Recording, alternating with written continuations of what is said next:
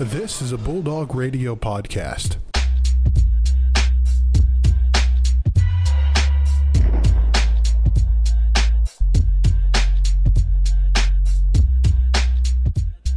Welcome back, everybody, to a new episode of the MVSP. It's the start of a brand new week, Brandon. We got an action-packed show for today. So much going on in the sports world. But at first, we got to introduce our good buddy Isaac. Welcome to the show today.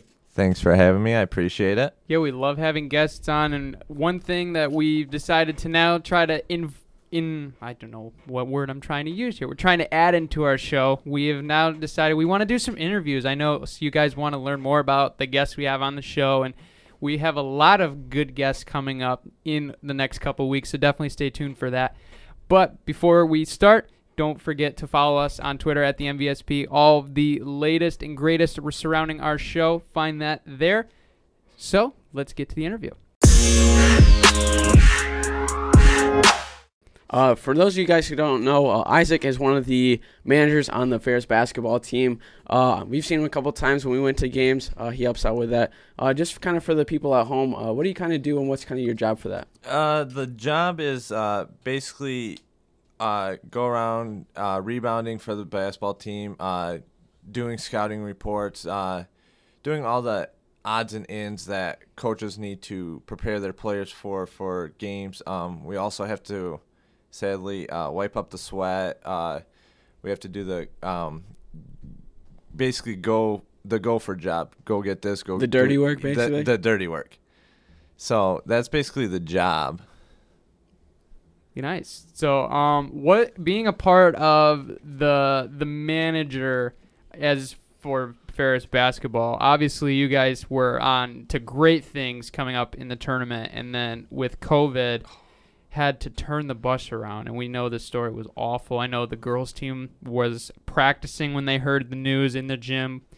How did it feel being on the bus and hearing that the season was ending and you weren't going to have a chance to play for national title? Um, the the mood. We were on the bus. We were excited. Um, we were uh, 80 miles out of Indianapolis, and we got the news. I was watching all day. Um, the D2 like swimming and diving stuff was going on in like North Dakota. So I'm like, okay, just keep a positive attitude.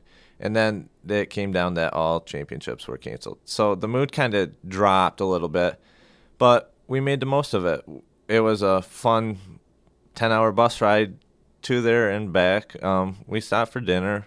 We had a good time. We weren't going to let the seniors go out without a without going without a bang to Yeah. end their basketball careers.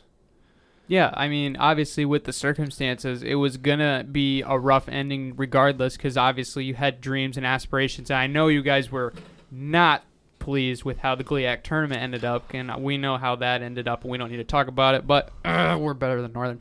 But I mean, obviously, being as far as back on campus, we're able to have practices. I know you guys have been practicing a lot. I've seen you guys in the gym, in the weight room, and stuff. What has it been like, difference wise, with COVID now, in like practices and workouts that have made it kind of, I would say, difficult compared to how it was basically like last year?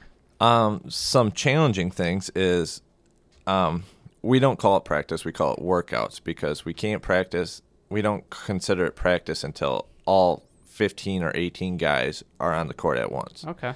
So the workouts, um, we have to sanitize everything. Um, we have to wear masks. Um, we have to have everything sanitized from the basketballs to the chairs to um, the other thing. Like The- workout, like workout equipment. yeah, stuff like the. Yeah, um, yeah, the like the dribbling poles, Yeah. Mm-hmm. the Yeah, yeah, yeah, yeah. defenders, that stuff. We have to sanitize most of that. I'm so- guessing that's the manager's job. Yeah. That's the dirty work. Um, but like there's um, it's a hot, sweaty gym, so everybody's sweating. So some managers have towels on, still wiping up the sweat and stuff like that. But if the players go and refill up their uh, water bottles and stuff like that, they have to sanitize their hands. Um, they have to wash their hands after practice, before practice, before they go to the workout room. Um, uh, the basketball players also have to check in with the temperature thing, the w- sign-in schedule at the weight room. Mm-hmm. They have to do that for everything. Uh, mandatory workouts, um, wor- weight room, anything that revolves them working out or doing anything, they have to sign in there. Yeah, I know personally, like when I've had to have workouts in the morning for weight room, that we've had to go through a whole screening process, and it's obviously it's tough. It is a little bit, I would say, inconvenient a lot of the times because um, you have to go find the trainers that are at the screening locations and are not going to be at every place because obviously we don't have 20 trainers. But I mean, I mean, it's got to be. It's it is a it is a tough time, but it's got to feel good just to be on the court again, be with your guys, and still be able to do some things rather than just be sitting at home wanting to do all of this stuff. Uh, it it does feel good because a lot of these players have some chips on their shoulders. Um, they most the seven incoming people all were playing for championships in one way or another. One was playing for a national junior college association championship, I believe, and then the six other are incoming freshmen, and they were all playing for district championship in high school. So they're all got these chips on. Plus, all the returners were going to go potentially play for a national championship. So they all have these little chips on their shoulders that let's go redo this stuff and make sure that this year counts because there's, I believe, five seniors this year now. hmm So everybody's got a chip on their shoulder and want to be in the gym, and they're early to the gym. Yeah, especially with kind of the Ferris basketball for the men's side, at least. You guys have built up a uh, reputation of. I mean, I don't think Coach Bronkema has had less than 20 wins. Uh, I think for the past couple years, especially. What has it kind of been for these guys who kind of have to step up and fill the shoes of Cole Walker, D'Angelo Hughes, um, and uh, Greg Williams too? Kind of those guys have to step up. Th- them three are special in their own way. They were vocal, talented, and just amazing people. Yeah. So filling their shoes, no. These new captains and new seniors are making their own shoes to fill I love the way you put that. That's really good. because the new captains, they have their own legacy. Mhm. They came in a little later than Greg Cole and D'Angelo. So these players are now making their own shoes to fill. So it's their own motive. What do they want the locker room to be like? It's not let's just follow like last year. It's let's start new. yeah, Let's pave start their own path. yeah. Let let's start new. Um, let's rewrite the books. Let's make it our year. Yeah, and I think a lot of times that that that what's that's what makes teams as good as they are. The way that they take their path doesn't have to be the orthodox method, and we've seen a lot of that. I mean, even look at professional teams, how they've changed up, especially in the NBA, changed their style up, changed the way they do things. I mean, obviously, look at Golden State. Uh, they've kind of been the big influence as far as how you build a franchise winning big time dynasty. So I, that's obviously a really cool thing to see. I mean, last year the team had a lot of success when you, you saw guys that are returning that had played pivotal roles. Walt and um, Logan Ryan all obviously were big key guys in there. You got other guys as well. Jeremiah Washington had some minutes. Dorian oh, Rudy, sorry, and then um, what what other players are we looking forward to seeing this year? Uh, one big person I'm looking forward to seeing is Vejas Gruzulius. Okay. If if he doesn't redshirt, which I don't think he will. He we pl- he went to Muskegon Community College. He's an incoming transfer. He, uh, earlier last year in like Octoberish, we had an exhibition game. He put up ten points, ten blocks, and about ten rebounds. So a triple double. Wow. In in uh, thirty-ish minutes. It's incredible. That's crazy. Even though they still lost, that's an incredible stat. Mm-hmm. He was just a man in the paint to be afraid of to go towards. It's a basically like a big big man kind of just owning that area. Kind of like a Ni- Nikola Jokic. Type. Yeah. Mhm. Yep. Yeah, I mean, looking at the the roster, he's registered right now as 6'11", 225. I mean, he's a big dude. That's a unit. That's a big unit. That's a big unit. But I mean, he's taller than Logan, and Logan can throw down some slams. So I don't know. Can can he dunk? Because I think that's what the fans want to see: is can he dunk? If he's not tired. Okay, there you go. done. So we could see a lot of dunks this year. I'm thinking that would be fun, assuming the season does go on, of course. But um, kind of wrapping it up, I Isaac, I know personally, um, you are from towns like me and Joe are. You're from McBain. A lot of us smaller. I wouldn't call it like a.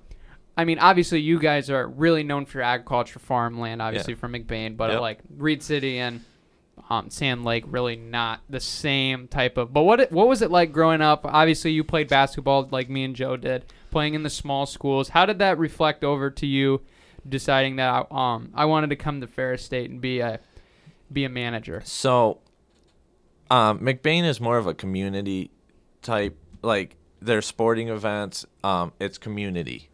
So I just felt like I took a tour at Central and Ferris, and I'm like, where do I want to go? Central just felt too open to me, whereas Ferris felt more close knit, community oriented, and their athletics are just amazing. Mm-hmm, for sure. Not not to brag, but they're just. No, we um, can- we I mean, that's we a plus. That's a plus. yeah, yeah. and I'm like, I saw a job opening for the basketball team, and I'm like, I've been doing basketball for my whole life. I'm like, might as well uh, interview for it. So it was just nice to get there, and then the basketball team's like a community. It's a family. It's brothers.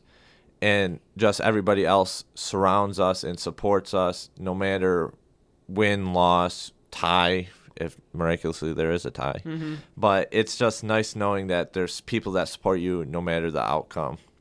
Yeah, that's that's awesome. And I mean, that's really the Ferris community with any sport. I mean, Mhm. we've seen it with football, girls soccer, and uh, volleyball too. It's just a really big blessing that we have kind of coming to Ferris and having this incredible sports programs that we do have, but kind of see the uh, the community of Big Rapids rally behind everybody. Yeah, I think like this town, I know like there's people wearing bulldog sweatshirts everywhere, regardless if even if they went to the school or alumni or they're just living in Big Rapids and this is this is their team to them. Like everybody loves the Bulldogs and we do too, and we wish nothing but the best for our basketball and our other athletic programs. Assuming, please, please, that if we can have sports back this upcoming year in 2021, so we're super excited about that. I, I uh, right now, according to the program, if it goes accordingly, January seventh will be the first basketball game Okay. Of 2021. So you heard you it go. here first. There, there That's is exciting. break- breaking news. forward to that. So I know personally from um, our um, from the cross country standpoint, we are still waiting for um, confirmation, but the likelihood is that our season will start sometime after the first, when everything will be reinstated by the university. So Oh. we're looking Oh. forward to it. But now you can break some more news. Yeah. Oh, oh Um, boy. so, um, if if the NCAA Division Two moves the championship back three weeks, we can have more practice time, but that'll give us 11, 11 games in eleven weeks. If not, we have eleven games in eight weeks in January to March. So we have to figure out if they move it back the national championship game, if we can have three more weeks for eleven games, or if we have to fit 11 games in eight weeks. But we, we'll if we have a season, we'll still have the GLIAC playoff or tournament Mhm. and the national tournament. Yep. Ho- hoping. Hopefully, yes. We we really hope, and if you guys would, we really hope that we can have everything back. Obviously, we need everyone to do their part, as hard as it is. Wear mask, please, social distance. We need, we need this to get back to our normal lives, and we will get there soon enough. But now, as we move into more of our regular scheduled programming, you could say here on the show, we got some analysis over the lovely sports weekend. Starting, well, we can start with some basketball while we're at it. Of course, Isaac's excited about that, but Always. like I said, Lakers in six, and it happened. Lakers took home the ship on, or yesterday, I should say, not on Sunday. Um, 106-93, and really from the first three quarters of this game, it looked like it was pretty much going to be wrapped up. No questions about it. Uh, I kind of knew that was going to happen. I was really gunning for the Heat. I really like Jimmy Butler and kind of like that young core. I've said it plenty of times on the show. I was a little bit disappointed, but on the bright side, they did win it for Kobe. It was a very emotional time for Lakers fans, and I mean the state of California as a whole. Just getting this win, probably just it stands for so much. It just resiliency, the human spirit, just what they're kind of standing for. Especially with how many times they played in the Mamba jerseys, it's just really cool to see. Um, one thing to add is the Heat still have four more or three more years of Jimmy Butler. Oh my goodness! I, it's, a, I it's promising. I know, I know. Joe has talked. You've talked about this countless times, and I 100% believe this Miami Heat team you should be excited about because this group of it's almost kind of like what we were just talking about with Ferris. This close knit team. Because I mean, when you look at the Lakers, you see, you see a lot of big names. You see a lot of guys that I mean, you see LeBron, obviously, you see AD, you see two of the greatest in the NBA right now. You see a lot of other guys, Rajon Rondo, uh, Danny Green. A lot of these guys are individually great players, but what Miami makes them so great, I feel like, is just how well they play together as far as a team. I, yes, the Lakers did beat them and everything, but I mean, with the size advantage of the Lakers, they had much to take advantage on, especially with AD. But I mean, the Heat team right now. I mean, you got guys like Tyler Herro, Duncan Robinson, Bam Adebayo. These young guys that are Who still got a lot of time on their contract to be. Absolutely, and they have so much that they can bring to the table for this Heat team. And I mean, you look at how they adjusted over the series. I mean, theoretically, looking at this on paper, this could have been over in four or five games, and they stretched out to six. Even losing Goran Dragic, that was a big loss for them. I feel like he was really an underrated piece in that team for sure. What he brings, especially with the passing game, the driving game and I just really it's really exciting to see what the Heat can do. And I was I was personally really wondering if we were going to see a Heat Nuggets matchup in the finals, and I would have absolutely been all for that. But obviously, LeBron and the Lakers have been playing good enough; they deserve this championship. They've played very well in the bubble, and we're really excited for LeBron to get his fourth ring and. Just really kind of shows how great he's really been the past generation that we've even taken for granted. Um, one thing I want to add is, I think it would have been a different series if Goran Dragic and Bam Adebayo would have been able to play all whole time. The whole time. I I think it would have been a different game because they bring different aspects to the game. But no no credit taken away from the Lakers. They're amazing. But all the Lakers have veterans that have done it before and can do it. Yeah. Yeah, I mean, That's why they I mean- signed him. Yeah, Yeah, Rajon, Danny Green, LeBron. I mean, Anthony Davis. He hasn't had that, but he's been playing like he has that finals. He experience. plays it. He played in the playoffs uh, two years ago against Yeah. the Trailblazers, Mhm. and they the Pelicans swept them. It was him and Jrue Holiday, and a bunch Yeah. of I Other guys. I, yeah, Other guys. other- I don't- Literally, I don't want- guys. I don't- literally no no names. yeah, and so they've been there before. AD just hasn't been in the finals before, where the Heat they're twenty under twenty five years yeah. old. They're one of the youngest teams in the NBA. But Gor, I think Goran brought leadership throughout the whole playoffs because if you look at it, they swept the Pacers. T.J. Warren was having a monster bubble. Mm-hmm. They five game uh, against the Bucks. Giannis on to to Yeah. Um, Giannis. Yeah, just Giannis. Giannis. Um, and then they took Boston to six games, I believe. Yeah. Yes. That's a good up and coming team. Oh yeah. Um, and they took LeBron and AD to six games. Imagine if that would have been a seven game series and you would have had Goran back almost fully healthy, Bam's fully healthy, and all these young dudes. Mm-hmm. That's that's a nice future to Mhm. have coming. And especially, I mean, when you really look at it, when Bam was kind of sitting out, they had to put in Jae Crowder, who is nowhere near the talent of any of the Lakers' big men. And I mean, when- uh, for this game, especially like when you look at the stat sheet, so many there's so many scorers on the Lakers team. I mean, LeBron with 28, Danny Green with 11. We're gonna like look past his performance with him shooting threes, just kind of toss that out the window. And Anthony Davis with 19. But then when you look at Miami, I mean, Bam was the only one with over 20 points with 25. I mean, when that comes down to it, and those guys who, I mean, Tyler Herro had an off night with seven. When that happens, it's not going to be good, especially when you're banking on them scoring 15 to 20 points. Yeah, I mean, it's like you just look at how the Heat have played over the last few games, especially in the finals, and like the Lakers have AD and LeBron, they're combining for 40, 50 consistently.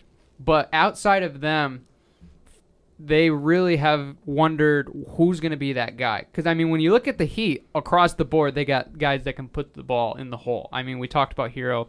I mean, even Kelly Olynyk had nine points. He had a plus minus 19. I mean, he had ripped seven boards. That's not a guy we normally say.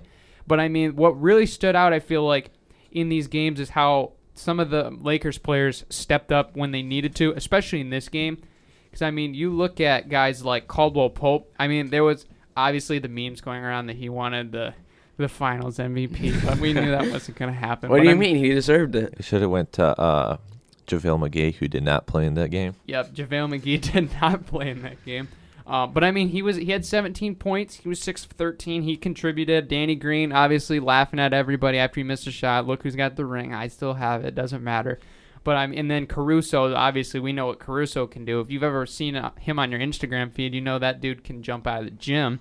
But just the things that they contributed, and the one thing that really stood out to me was Rajon Rondo being his veteran self. Because I mean, this like we've seen Rajon Rondo in the past. Obviously, in Celtic green is what everybody really remembers him by and his passing ability is absolutely phenomenal. I mean, he had one game where he had two points and 27 assists. I wish I could have that court vision. That's Oh my- ridiculous. yeah, he's got some of the greatest court vision I've ever seen. But I mean, he had 19 points this game. He was eight of 11, played 30 minutes. That's phenomenal. That's that's the what the Lakers needed to really seal the deal. Because I mean, you have LeBron and you have AD, but outside of that, have been a lot of question marks. And when you take away one of those question marks, that gets you more towards success. Because I mean, the Heat have people that can score. Their defense is phenomenal, but they're not going to have the guy that's where normally Jimmy comes in, where he's going to be the one that's going to be asked, "Can you please put up 30 and 40?" Because that's what you need to get over top of the team like the Lakers.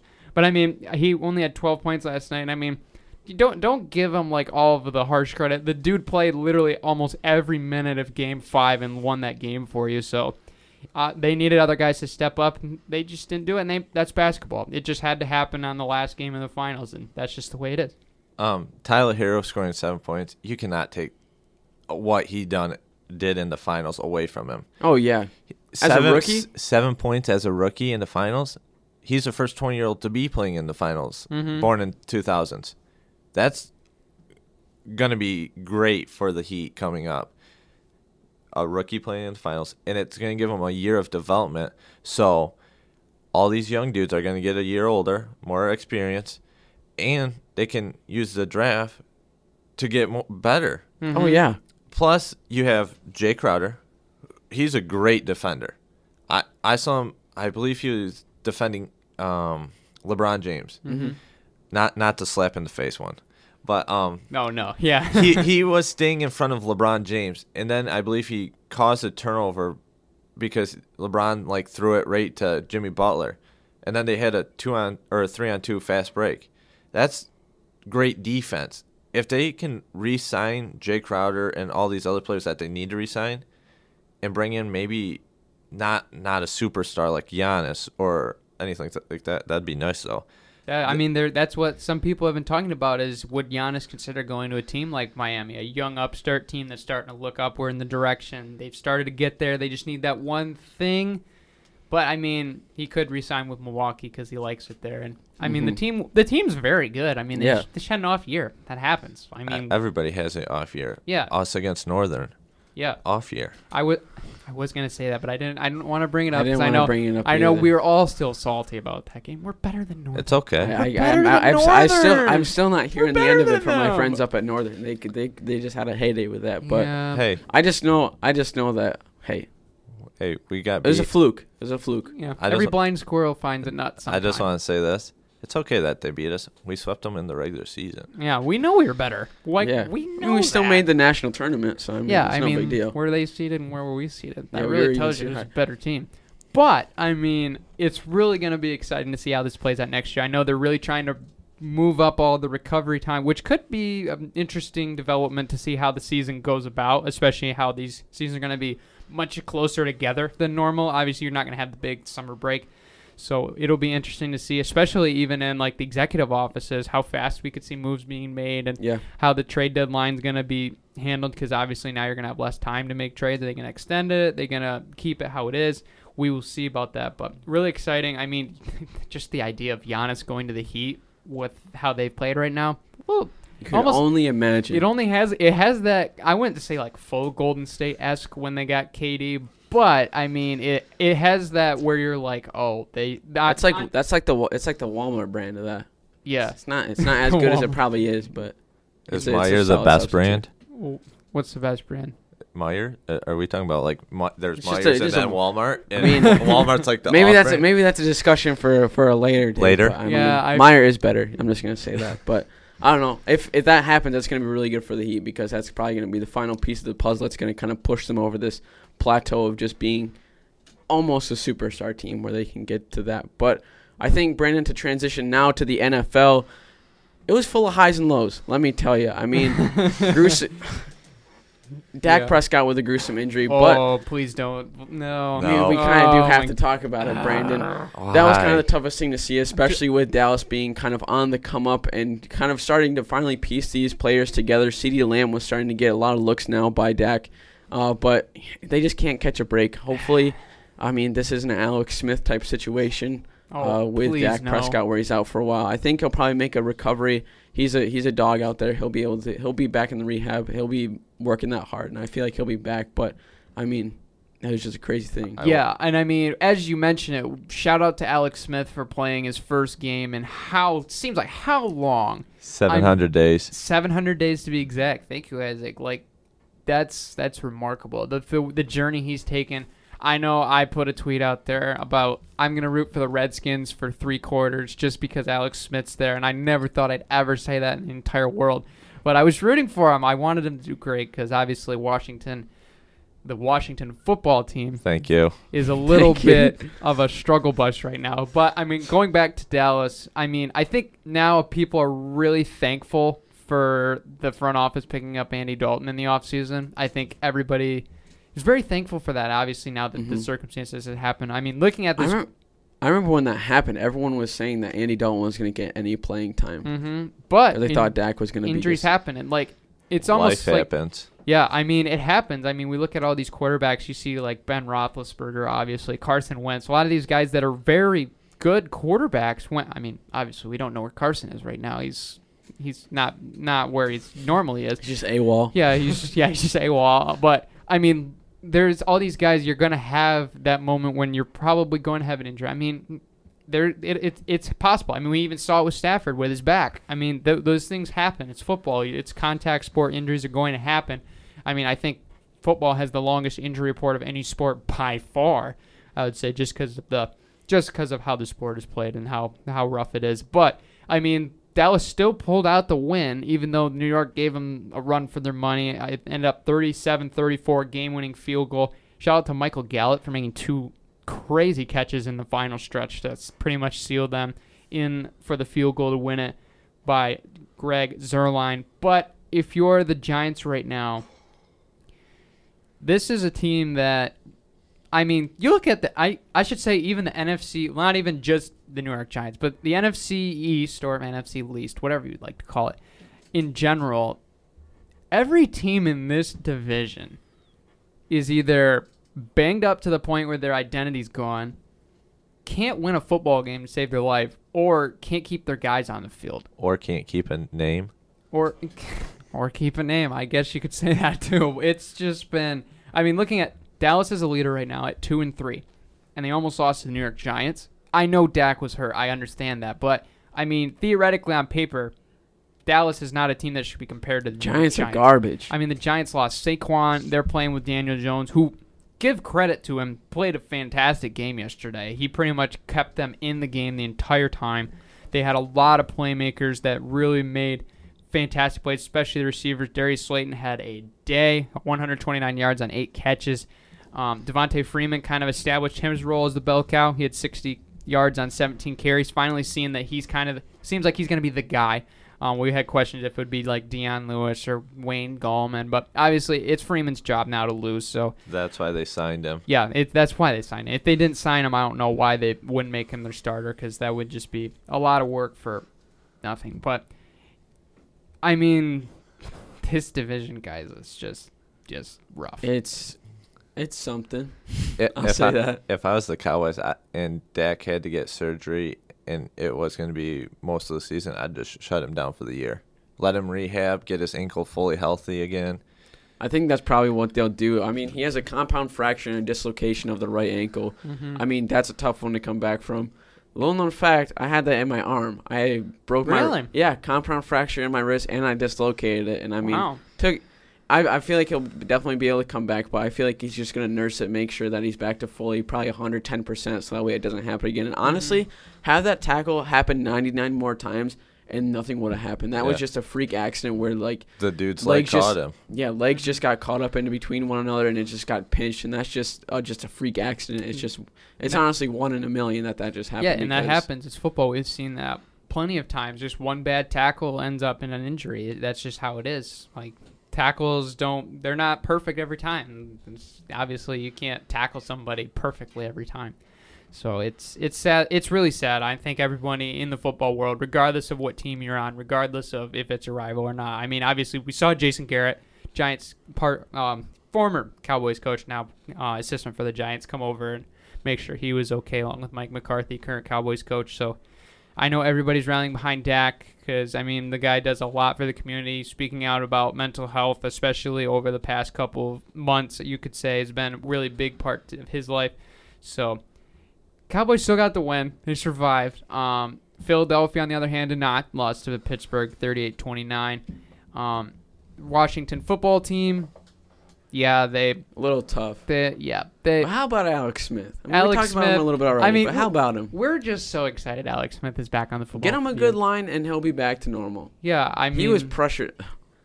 The whole that whole game, he was pressured the whole time by, I mean, oh probably Oh one of the best yeah. defensive lines It- against the worst offensive line. I mean, He he did as expected. He was rushed almost every time. He had a couple of good passes, but I mean, when you have Aaron Donald busting through a, a terrible, basically like a piece of paper that he has to bust through, A varsity line. yeah, Yeah. it's it's gonna be an easy easy game for him. But I did I kind of wanted to do give big uh, props to Aaron Donald because there was times where he could have laid out Alex Smith, but he kind of let up Mhm. and didn't want to have anything happen again. And I think everybody around the league is super happy for Alex Smith and just excited for what he's gonna be able to do. Yeah, I mean the Rams won this game 30 to 10, but in reality, Alex Smith was the real winner of this game, just being back on the field. It- I mean, I how many times have we we, we seen like just freak accidents? Oh, this this guy's career's over. We're not going to see him again, and then we see them come back, and it's just the greatest thing ever because it's so hard. I mean, the dude was told he probably couldn't walk again, let alone pick up a football and throw it on the field, and look where he's at. He's a starting quarterback for Washington right now. Because I mean, Kyle Allen was the first starter of the game, but I mean, he was getting. He paying- took a hit to the head and was out. But I, I want Yeah. this fact to be known. Yes. I, I hate to think about this, but imagine Alex Smith got injured again. Who would they head to turn to? The guy they just benched on Monday. yeah. Dwayne Haskins. Dwayne Haskins. Yeah, I. th- I know Joe just showed his takes about Dwayne Haskins, and as a Michigan fan, obviously we're biased against him. But I mean, the He's fact, the goat. the fact. Oh my gosh, get out of here, get off the show. Oh, I don't. Okay, we're back. Uh, I mean, Kyle Allen was nine and thirteen before he left the game, and then yeah, you're right, he got absolutely drilled. And then basically they were like, okay, I don't know if we should, for safety, have him be on the field. So then they go with the miraculous story of Alex Smith, who didn't have a terrible outing. He was nine of seventeen, and obviously he's thrown to guys like, I mean, he had Terry McLaurin back on the field, but I mean, he wasn't necessarily himself. Um, but I mean, when you got all these receivers, I mean, outside of Terry McLaurin, you're looking at Logan Thomas, your tight end, as the next best target, and then maybe Dontrelle Inman, and then Isaiah Wright has also been highly regarded as a fantasy wire pickup. I haven't seen him like fly that high up the radar, but I guess he has in deeper leagues. But I mean, your best receivers on your team is former Lion, J.D. McKissic, and Antonio Gibson. Both in mine don't play receiver. So that that just tells you the, the the lack of weapons in Washington right now. So Are they running backs slash receivers? Well, I they use McKissic. I think they're just running backs that have to play Sl- receiver. slide out. Yeah, I McKissic was is registered as a running back, but really he feels like just like a, a flexible. You could call like an athlete in college. He's gonna move The around. utility dude. Yeah, basically he's a utility dude. I mean, he's gonna probably line up in the slot a couple of times and run routes because I mean he's a good route runner. We saw that in Yeah. Detroit. He's a great guy to have like on third down for passing downs. He runs screens well. He's really quick. So he's definitely a guy that we would love to have him. But I mean, obviously with the talent we had there, we were just like, yeah, we don't we we can't find the need for him. No. Because I mean, we kind of now put that role to Jamal Agnew, which I was really excited to hear that he was going to start a receiver. But I mean, look, I mean, Washington doesn't have a lot of weapons right now. Until they do, they're going to struggle on offense, regardless of who's throwing the football to them. I mean, Alex Smith, I feel like is their best option, but I mean, If you don't get him time, it doesn't matter who's It out doesn't there. If you don't get him time, that there's no there's no chance. There, But there is a receiver that is on the free agency market that is very good. And His- which which one? Are, well, I there get, I think there's multiple, but which one are you referring to? Uh, his name's Dez Bryant. Yeah, okay. I was just making sure you weren't gonna say Antonio Brown, but Oh no, I Yeah. was thinking he was gonna I- I think too. he I- retired. yeah, I yeah that that's a sticky situation. We'll leave that alone. But yes, Dez Bryant is available. I know he w- worked out with the Saints, I believe, this last year, and Saints and Ravens. Yes, and Ravens. Thank you. Uh, because I mean, the Ravens don't have that many receivers, but they still figured out. I mean, No. they, they got guys like um, Miles Boykin, uh, Willie Snead. Willie, S- yeah, Need for Snead, Will Need for Snead. Need for Snead. Uh, that's that's like one of the fan favorites, I think, for Baltimore. Speaking of Baltimore, twenty-seven three win. They- Easy. They gave Joe Burrow a rough taste of what a good NFL defense really is. I mean, they shut down the Cincinnati Bengals on Sunday. I mean, you're you're leading the game pretty much up until the very end. You're up by 20, and the, the other team has not scored a single point. It's a rough night. It's a rough go of it for the It's old a Bengals. rough night. I Just mean- saying. You made some mistakes if that has happened to you. Yes, you have put in the wrong game plan. You have not played football correctly to win the game. But I mean, as far as Burrow, 183 and a pick. Um, he did also have a fumble. It, it was just not a good night for No. Cincinnati. I, I predicted this was going to happen, and I kind of wish it didn't because obviously you want to see Joe Burrow succeed. I mean, you you don't want to just see a guy out of college like Joe Burrow that has all this talent and have it kind of be wasted on a team like the Bengals. But Ravens, Give it time. Give yeah, it yeah, give it time for sure. Give it time that and it will. But I mean, one thing that was very interesting is uh, Lamar did not run on Sunday. I don't think there was a really need to, but their game plan was him throwing the ball. So he threw it 37 times, completed 19, 180, two TDs, and one pick. But as far as the the backfield goes, saw a little bit of um, Gus Edwards. Uh, you only saw one run from J.K. Dobbins, and it happened to go for 34 yards. Weird. But Ingram led the charge with 11 carries, 57 yards. Lamar ended up with two carries for just three yards. Not something we see every game. I think that'll change. But, I mean, as far as Baltimore's going, their defense is just showing you that their offense doesn't need to be best in the league to be winning these football games. Um, No. I just want to say this. I believe Lamar Jackson actually got injured last week to his hip. Yeah. So he was doubtful to play this game. That's why he didn't play much last week. Yeah. Mm-hmm. Um, Didn't they but start Trace McSorley? yeah, Trace McSorley. Trace McSorley. Yeah. But The I, Big Ten MVP. Yeah, I mean, I that is a good thing you mentioned that up. He has been banged up, and obviously, I don't think they want him to be out there running freely on his own. And there, bad things can happen. We saw No, that so- with guys like Alex Smith. Bad things can happen. So, but defensively, Ravens played phenomenal. Patrick Queen, I know Isaac, you picked him up in your fantasy league for your defensive player. What that was a very good move, I would say. uh, yeah. As I believe he got a sack. Um, a, did, did he have a touchdown? Uh, I believe he had a fumble, two fumble recoveries, one fumble force, uh, Mhm. six solo tackles, Yep, he had six to- And, solo, uh, three tou- assisted. and probably a fumble recovery for a touchdown. hmm I mean, yeah, Scored me some points. yeah. It was it wasn't garbage time, but still, this is a touchdown, touchdown. What a great play by that. I know. Um, in one of my other leagues, I started the Ravens defense. Pumping my fist right now. That's what we like to see. Yep, but things are looking up for for Cincinnati. Don't count them out yet. Baltimore's a good football team, but I think one of the other game, one game that I think everybody's talking about this morning is the Raiders How about them? down the Chiefs on Sunday, and That's I know a surprise. I know one gonna of my teammates, absolutely huge Raiders fan. He was letting me know about it this morning, and he's so excited. And I think what he said is accurate. That this Raiders win probably going to be the biggest of the season against the Chiefs, even though it's Week Five. It's still going to be up there as far as their best win of the season, if not the biggest, taking down the former champs, Patrick Mahomes. I don't know what it is with the Chiefs, but it seems like whenever we get to October, they always cool off. Every time. Because it's turning hot. winter. It's it's turning winter. The I guess the, Kansas, Kansas City can get cold really it, fast. it can get cold, and it it's just it's just weird. And we saw a lot from this game as far as the Raiders. Um, they had a lot of big plays. They had a lot of big plays. I mean, the deep ball to Agholor, the deep ball to En- Renfrow in the fourth quarter that set them up for a TD or yeah TD. And then you had the big play to Henry Ruggs for a touchdown. I sat him in my keeper league. Bad choice, but Tough. I'll live with it. Um, but I mean, it was first game off of injury, so I mean, it was impressive that he put up those numbers. But Derek Carr, got to give the man credit. Played a fantastic game, outplayed Patrick Mahomes. He was overall, ready for this stat? He threw for 347 yards on Sunday with three touchdowns.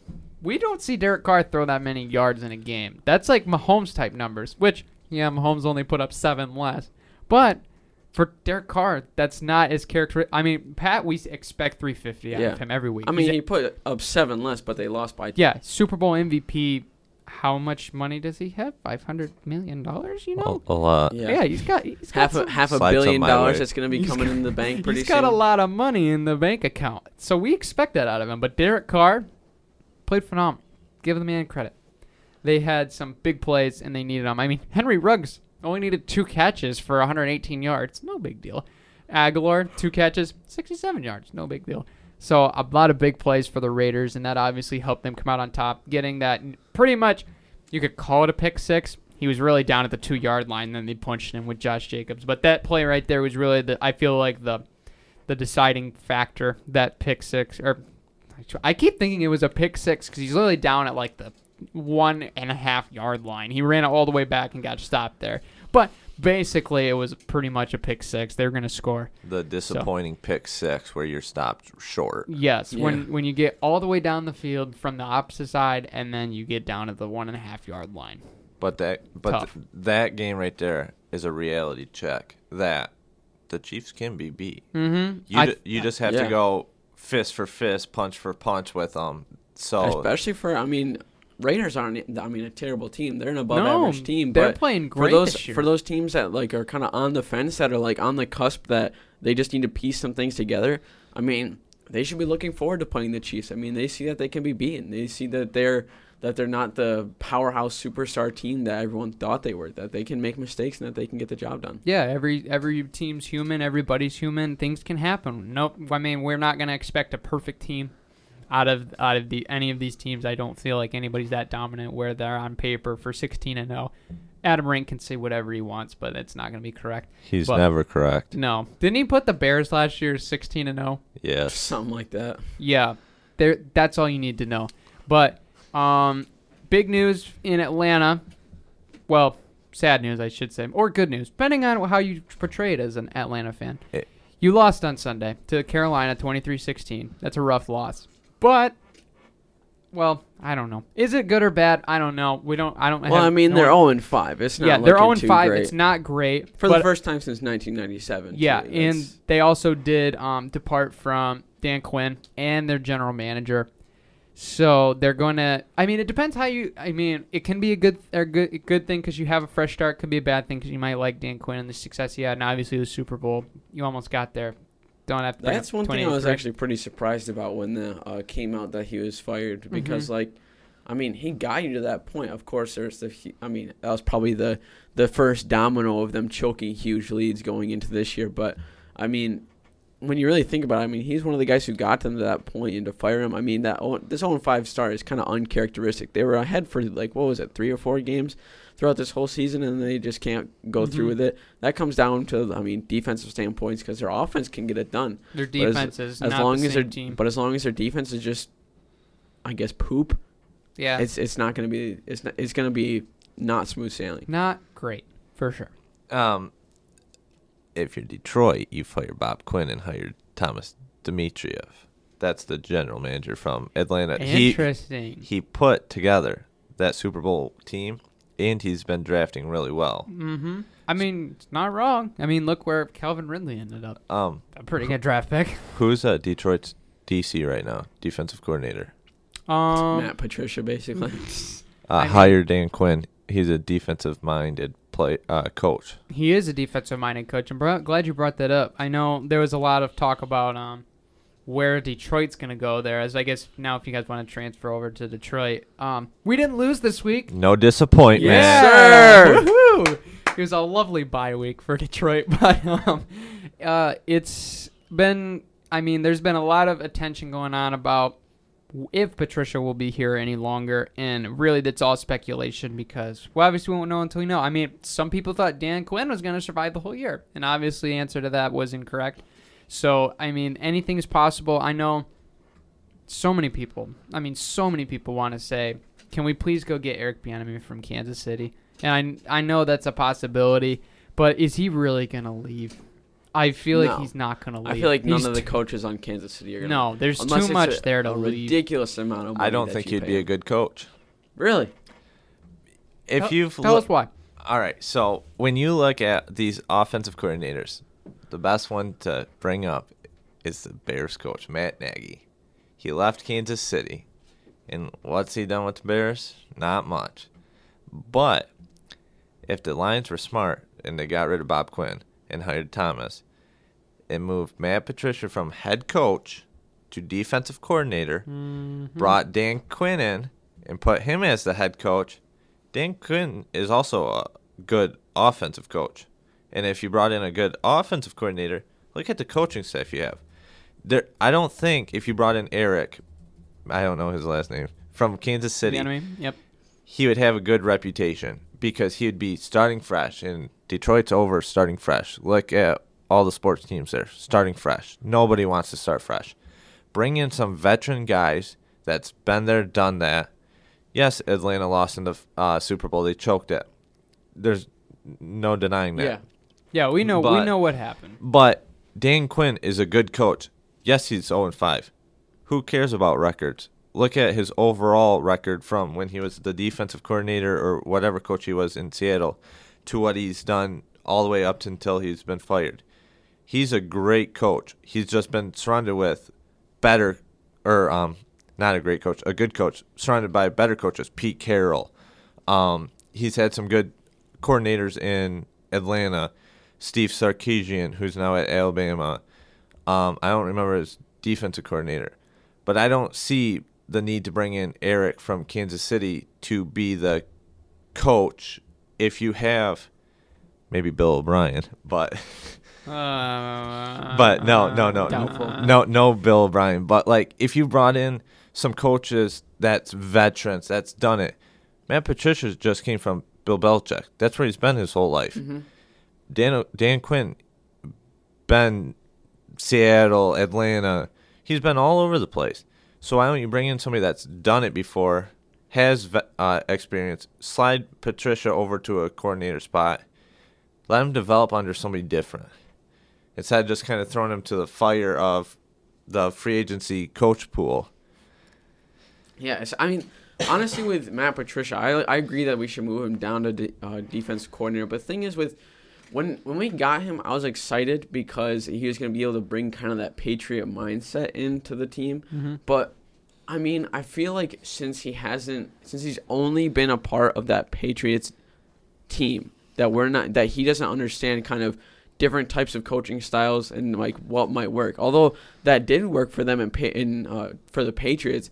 I mean, there's a lot of different coaching styles that I mean, I feel like he could learn from that. Really would be able to kind of suit Detroit well as well. Uh, Bill Belichick has like one style of uh, play. It's he coaches them. He kind of coaches. His way or the highway. Yeah. Yeah. And Matt Patricia was kind of the assistant, quote unquote, defensive coordinator under Bill Belichick. And now he's got full reign of not just the defense, the entire team. And uh, the Lions, I was about to say Tigers, the Lions, they let Jim Caldwell go after they made the playoffs. He was, I believe, his overall record was 26 and 25 as a Lions coach. hmm Which the well, three seasons before they were in. I mean, they were in twenty. I think it was fourteen. They were eleven and five. Cowboys game.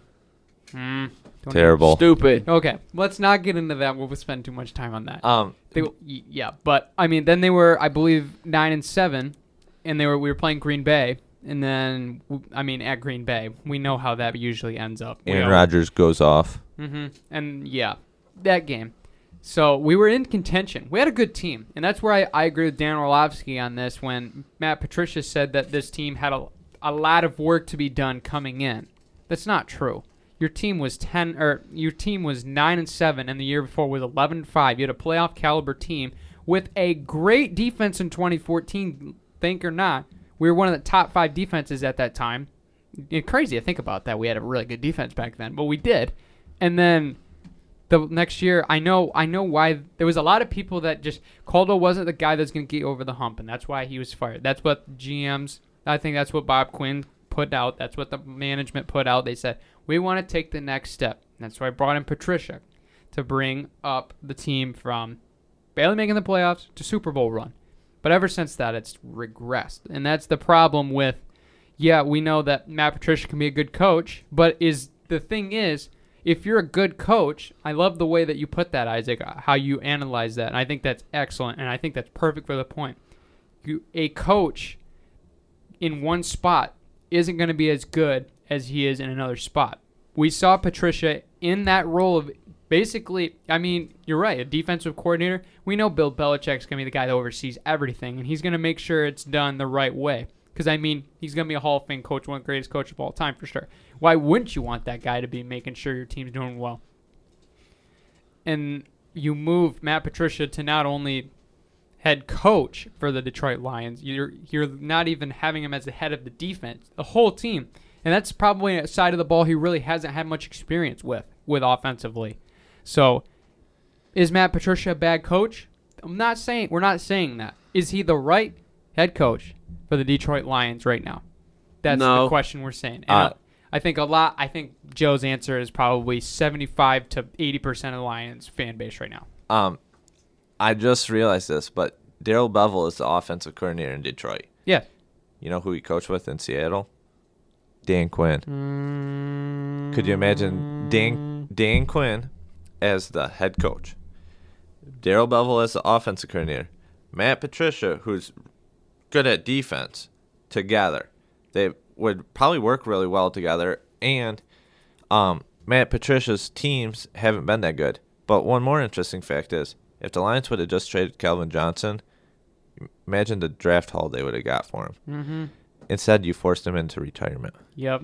It's sad to think about The- how that whole situation ended. But yeah, that is a that is a good point. I mean, connections are big in this league. We've seen it plenty of times. I mean, how many players from the Patriots have we hauled into Detroit over the past two years with Matt Patricia? It's crazy. Too many. I mean, yeah, it's just crazy. And but that- I mean, here's I do have a list here of some um, coaching prospects that has been put out by Fanside.com. I want to hear your guys' thoughts about this. This is great. I, I agree with some of them. Some of them I don't agree. The one I don't agree with first is Let, let's just start at number one and go down the list. Yep. So the first one they have, Lincoln Riley. Terrible choice. I No. would disagree that. No. uh, well, well uh, that's not what I meant. I agree. I disagree that he's a good candidate for the Detroit Lions. I don't think he's the guy that's going to be. Oh, this is for the Lions? Yes. Oh, that's for- a terrible choice. Yeah, yeah, yeah. Lincoln Riley coaching as a head coach for Detroit. That is, I think that is a bad idea.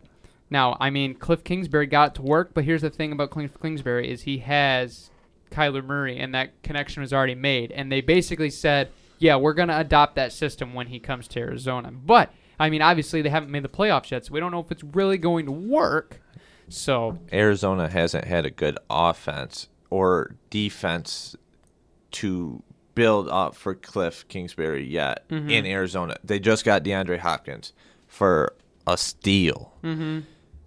Imagine if they could play a full season without COVID implications. Yeah, I mean, it could be an exciting thing, and they've obviously gotten off to a rocky start, losing to Carolina and everything like that. I mean, their defenses look they they can build that up if they keep guys around. We've seen Budda Baker what he can do. He's an absolutely phenomenal player. You bring in guys. I mean, obviously losing Patrick Peterson was a blow, but then you got guys like Isaiah Simmons. You got a lot of guys that you can fill that role. So I think there's an upside to there. But I mean, as far as Detroit is concerned, I don't think Lincoln Riley's the right guy. I think that's too much inexperience with too much of an. I wouldn't call it an inexperienced team with a young team.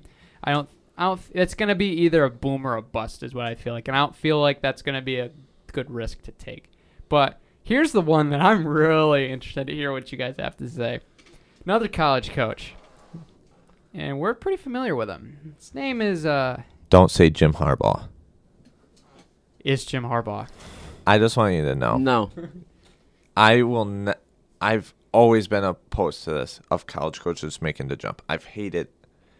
I hate using the word hate, but Mhm. I dislike the idea of college coaches jumping up because instead of dealing with young adults or young college kids, you're dealing with adults. You're gonna get some backlash from the veterans. How how's a college young college coach coming to the NFL gonna handle that? Like I could see a Nick Saban coming Mm-hmm. if he wanted to, but he's dominant at Alabama. Oh yeah, he's not gonna. But a young Lincoln Riley, I don't I don't like Jim Harbaugh, but Lincoln Riley, he wouldn't be able to handle that. One time he's going to suspend a player. Oh, you're talking back. Give him the finger. Get out of here. Get out of here. It's it's gonna come down because I mean we've seen him in San Francisco when he brought them to the the Harbaugh brothers Super Bowl. I mean Mhm. he has the talent to. I just don't think bringing him to Detroit's the right idea because I mean, I mean look at the ex- expectations that people had him when he went to Michigan. They were like, okay, that he's gonna bring like a national championship to Michigan. He's gonna turn it around. Like we're gonna see that one year with Brady Hoke where we went. I think it was like what was it like we only had one or two losses. We had that really good group. And that first year, we went to the playoffs. But other than that, what have we seen? Nothing. We haven't been able to beat Ohio State with Jim Harbaugh as our coach. We haven't really been able to build too much.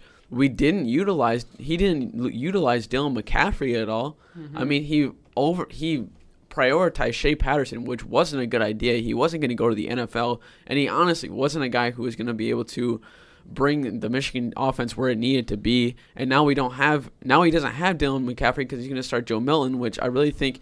I mean, it could prove well, it couldn't prove well, but it's. I mean, we're never going to see because we rarely saw Dylan McCaffrey.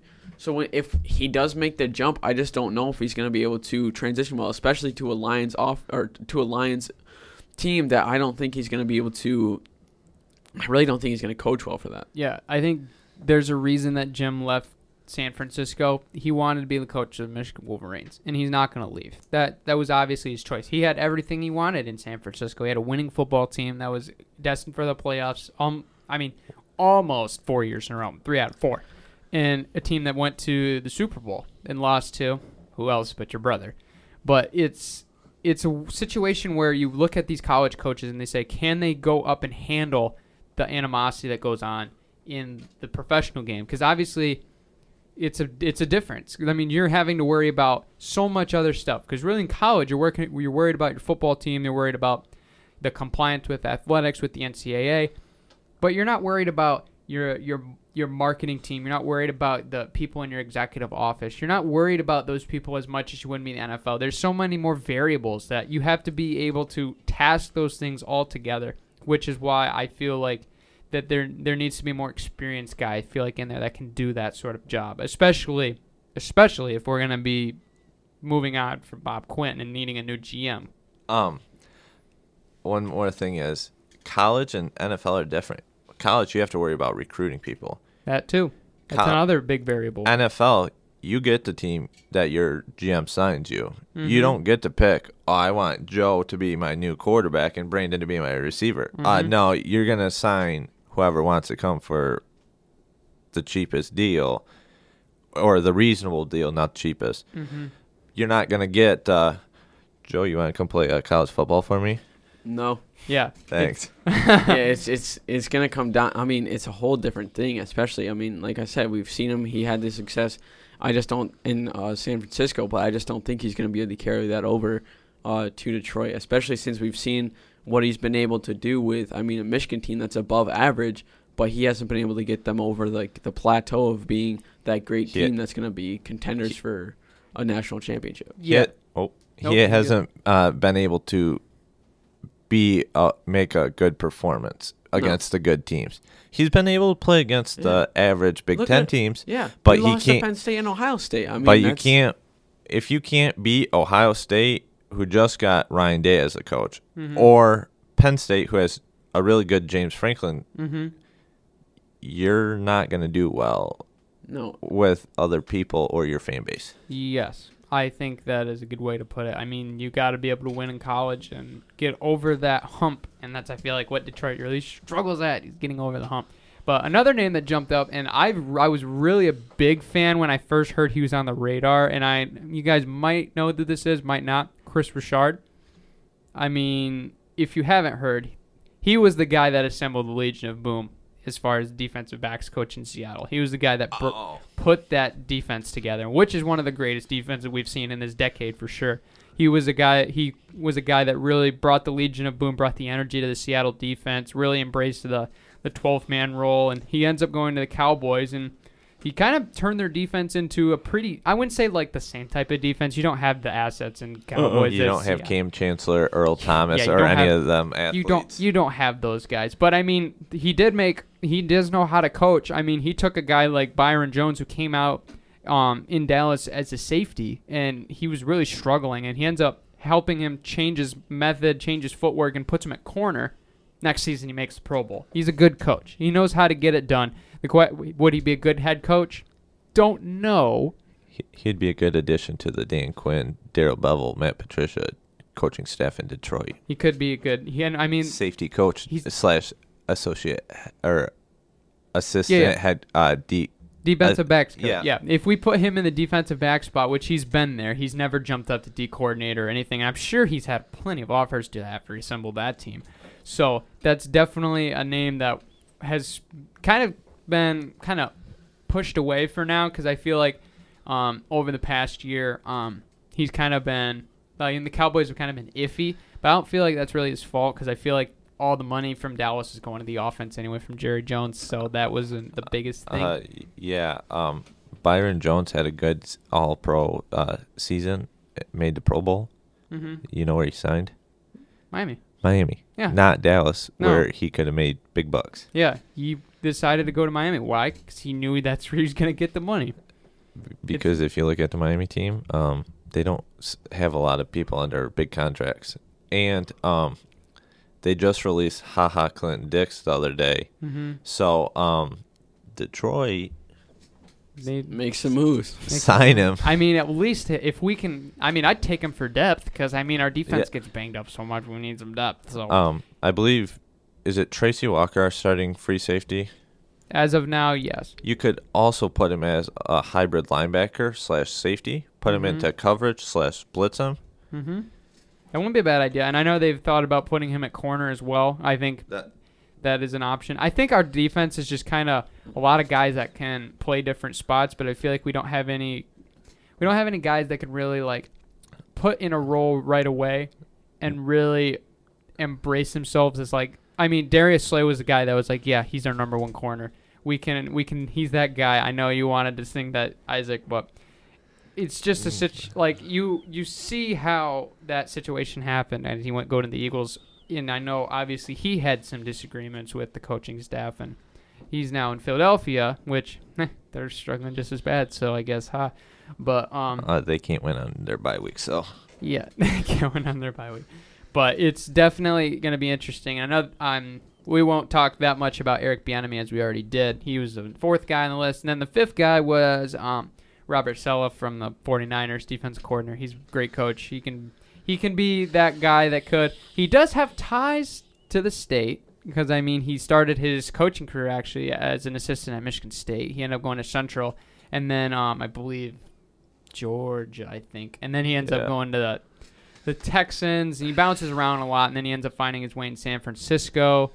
It's it's that I, I I agree, Isaac. I see off um off air right now. You're doing one of these. Uh, is it? Is it? I I I mean completely agree with that because that's another situation. Good defensive coordinator coming to a team as a head coach. Is that going to translate over? Honestly, it kind of it's just gonna depends because, I mean, a defense. I mean, with that situation, we kind of see it all over the place. But honestly, I have no clue. Um, one thing I got is, did the defense in San Francisco make Robert Saleh, or did Robert Saleh make the defense? Because if you look at the defense for the 49ers, they have they have Nick Bosa, they have Solomon Thomas, they have Arik Armstead. They just traded Solomon Thomas this year before the draft, but they had um these Oh, you're oh oh DeForest Buckner. Yeah, yeah. DeForest Buck- Buckner. uh, Yes. and Eric, I believe they have Eric. Solomon Thomas is injured. Sol- Nick no, Bosa is injured. Solomon Thomas or Arik Armstead got traded to the Colts for a draft pick, but they have Kwon Alexander, um, Green Greeny, something Greeny, Yeah, yeah, yeah. I know what you're talking Um, about. Yeah, yeah. and they have these corners, Richard Sherman. Uh, there's an Alexander out there. So was it the defense that made Robert Saleh noticeable, or was it Robert Saleh's game plans that made him noticeable? Is the question. That is that is the question, and you see a lot of, and I mean even bringing up other coaches as well, because I mean, I believe um, who was our 2014 defensive coordinator? I can't remember off the top of my head right now. I'll look it up really quick, but I know um, that was a similar situation where was it really the guys on the field that was making us that great, or was it our our defensive coach? And I believe, I mean, obviously, Jim Caldwell was our Head um, coach. our head coach. Um, I can't remember off the top of my head. I know Martin May, who was a GM at that time. That was before Bob Quinn took over. Soon after. Oh my gosh, I am just absolutely losing Losing it, it today, now. I know. I mean, that was that was a that was some interesting years. We had like Joique Bell, Rashean Mathis. Um, we had just signed Golden Tate from Seattle at that point. That was like his first year. Um, Dan Orlovsky was pretty much still our backup year did you at say? that point. 2014. Um, oh, it was Teryl Austin. Yes, yes. Yeah. Yep, that was the first year I believe he was there. Um, so I think that Teryl Austin was a guy that was considered other plays. I think in an interview with Dallas actually at that time, but I think um, or soon short after. But that was that was a situation where they asked that same question. I feel like I remember that is is Teryl Austin the guy that really put that defense together, or was it really the camaraderie of the defense really figuring it out? So that's another big thing is a lot of these coaches there's some that are going to be hands on. We know Bill Belichick's big hands on guy. And then there's some guys that might be more hands off like college. Hey, let the players figure it out. That can be that's a situation like especially even with like college teams, you see a lot of like player oriented practices and that's one of the things we've seen a lot in like big time dynasties and stuff and I know I think it was a quote from Vince Lombardi that um winning or um uh what how was Winning, how was it? winning isn't everything. It's uh, learning to become like better people, something like that. That wasn't the one I was thinking. I'm Oh. not, it's not Vince Lombardi then. I know it's something um that good. T- yeah, okay. Good teams are coach led. Great teams are player led for practices. And I, I can't remember that quote off the top of my head. It's been an interesting day so far. I'm really. off- little- has. I know. I think like the just what's happened over the past weekend has been a little bit tiring, especially for me. But um, kind of closing out the show really quick. I know Joe's just itching to talk about Shriners for a little bit because I know there's not a lot of big names up on that leaderboard near the top there, buddy. No, I mean Martin Laird came out of nowhere. I mean, I mean, it's crazy because the top three are all tied for under 23, but just with that last kind of push that Martin Laird had, Mm-hmm. I mean, he just went crazy. I mean, Matthew Wolff, I mean, probably the greatest swing in all of in all of golf right Wait, now. Wait, greatest or like greatest as far as meme worthy? I mean, a little bit of both. I mean, he gets that out of the out of crazy. I mean, I'm kind of surprised that DeChambeau dropped all the way to eighth. I mean, only with a minus 18, especially with how he played at um, uh, Winged Foot. Mhm. I was really surprised with his performance. Yeah, but- his his third round, he he, I wouldn't say he like struggled, but I mean he he shot a seventy one, so that wasn't characteristic to his sixty seven to sixty six, or in his first round sixty two, which he I believe he was leading at that point. So I think the consistency is what really puts a lot of these guys over the top. There, I was a lot of I think it just seemed like there was it was a a weird tournament because you didn't see a lot like you saw like there was obviously there were uh, excuse me there was guys there that obviously knew how to play this course well. I know matthew wolff was definitely one of those guys. I mean he had eagles multiple eagles just one. It's pretty impressive in a round but having multiple in a single round that's pretty impressive.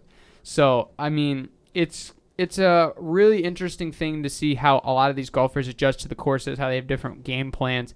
And a lot of these guys they they might have been more ready than others as far as how the the course layout is and everything. And I mean, Austin Cook and Matthew Wolff gave Martin Laird a run for their money in the playoffs, with having to go to the second hole. Then Martin Laird just easy birdie and sent him off in style. So that was a, a good win for Martin Laird, and we'll have to see how. Um, I believe the the next tournament, Joe, if I'm not mistaken, Let me check it out is because it. I, I kind of forgot, but I know that the Masters are coming up pretty soon. Yeah, I know the Masters is coming up at the end of the month, but I I know for a f- I know that there's um the CJ Cup I believe is the next one, and then Yep, there's CJ Cup, then the Zozo Championship Yep. at Sherwood, and then Bermuda, and then pretty soon it's gonna be the Masters, yeah, it's Yeah, uh, Masters Bermuda, is November Houston, 12th, and then actually. Masters. I thought the, I thought thought the Masters at the end. I think they they planned on October and then they moved to November. But I think that'll be really interesting to see. Like as far as like um, the FedEx Cup points right now are shaking out. Obviously, Shambo's leading. Matthew Wolff Mhm. is playing very good, despite his his Instagram where they swing. He's sitting in second right now. Stewart Cink's in third. Now Martin Laird with that win jumped up to fourth. So he's been playing some Yeah. pretty solid I mean, golf so far. That win over the full rounds that he played golf, only six bogeys Six out of four rounds. That's how you Oh. get it done. He eagled I, hole I, nine oh. three times. Uh, I I bogey a lot more than just six times in a round of golf. I I think think- I think that's why they're the pros and we're uh, we're, Uh, uh, I- we're but I do think my name was number four on, or five on that list for FedEx points. Let me, let me see. Let me see. Maybe oh yeah, I- right behind Matthew Wolff. I Yeah, see yeah, Isaac yeah, Cope right yeah. there. Yeah, yeah, yeah. That's there he is right there. But but anyway, guys, thank you so much for tuning in. Um, we appreciate your view, Isaac. Thank you for coming on the show. I'm sure we'll look forward to having you on later, talking some basketball once we get around. Please cross your fingers. But Joe, as always, another good day in the office. Always.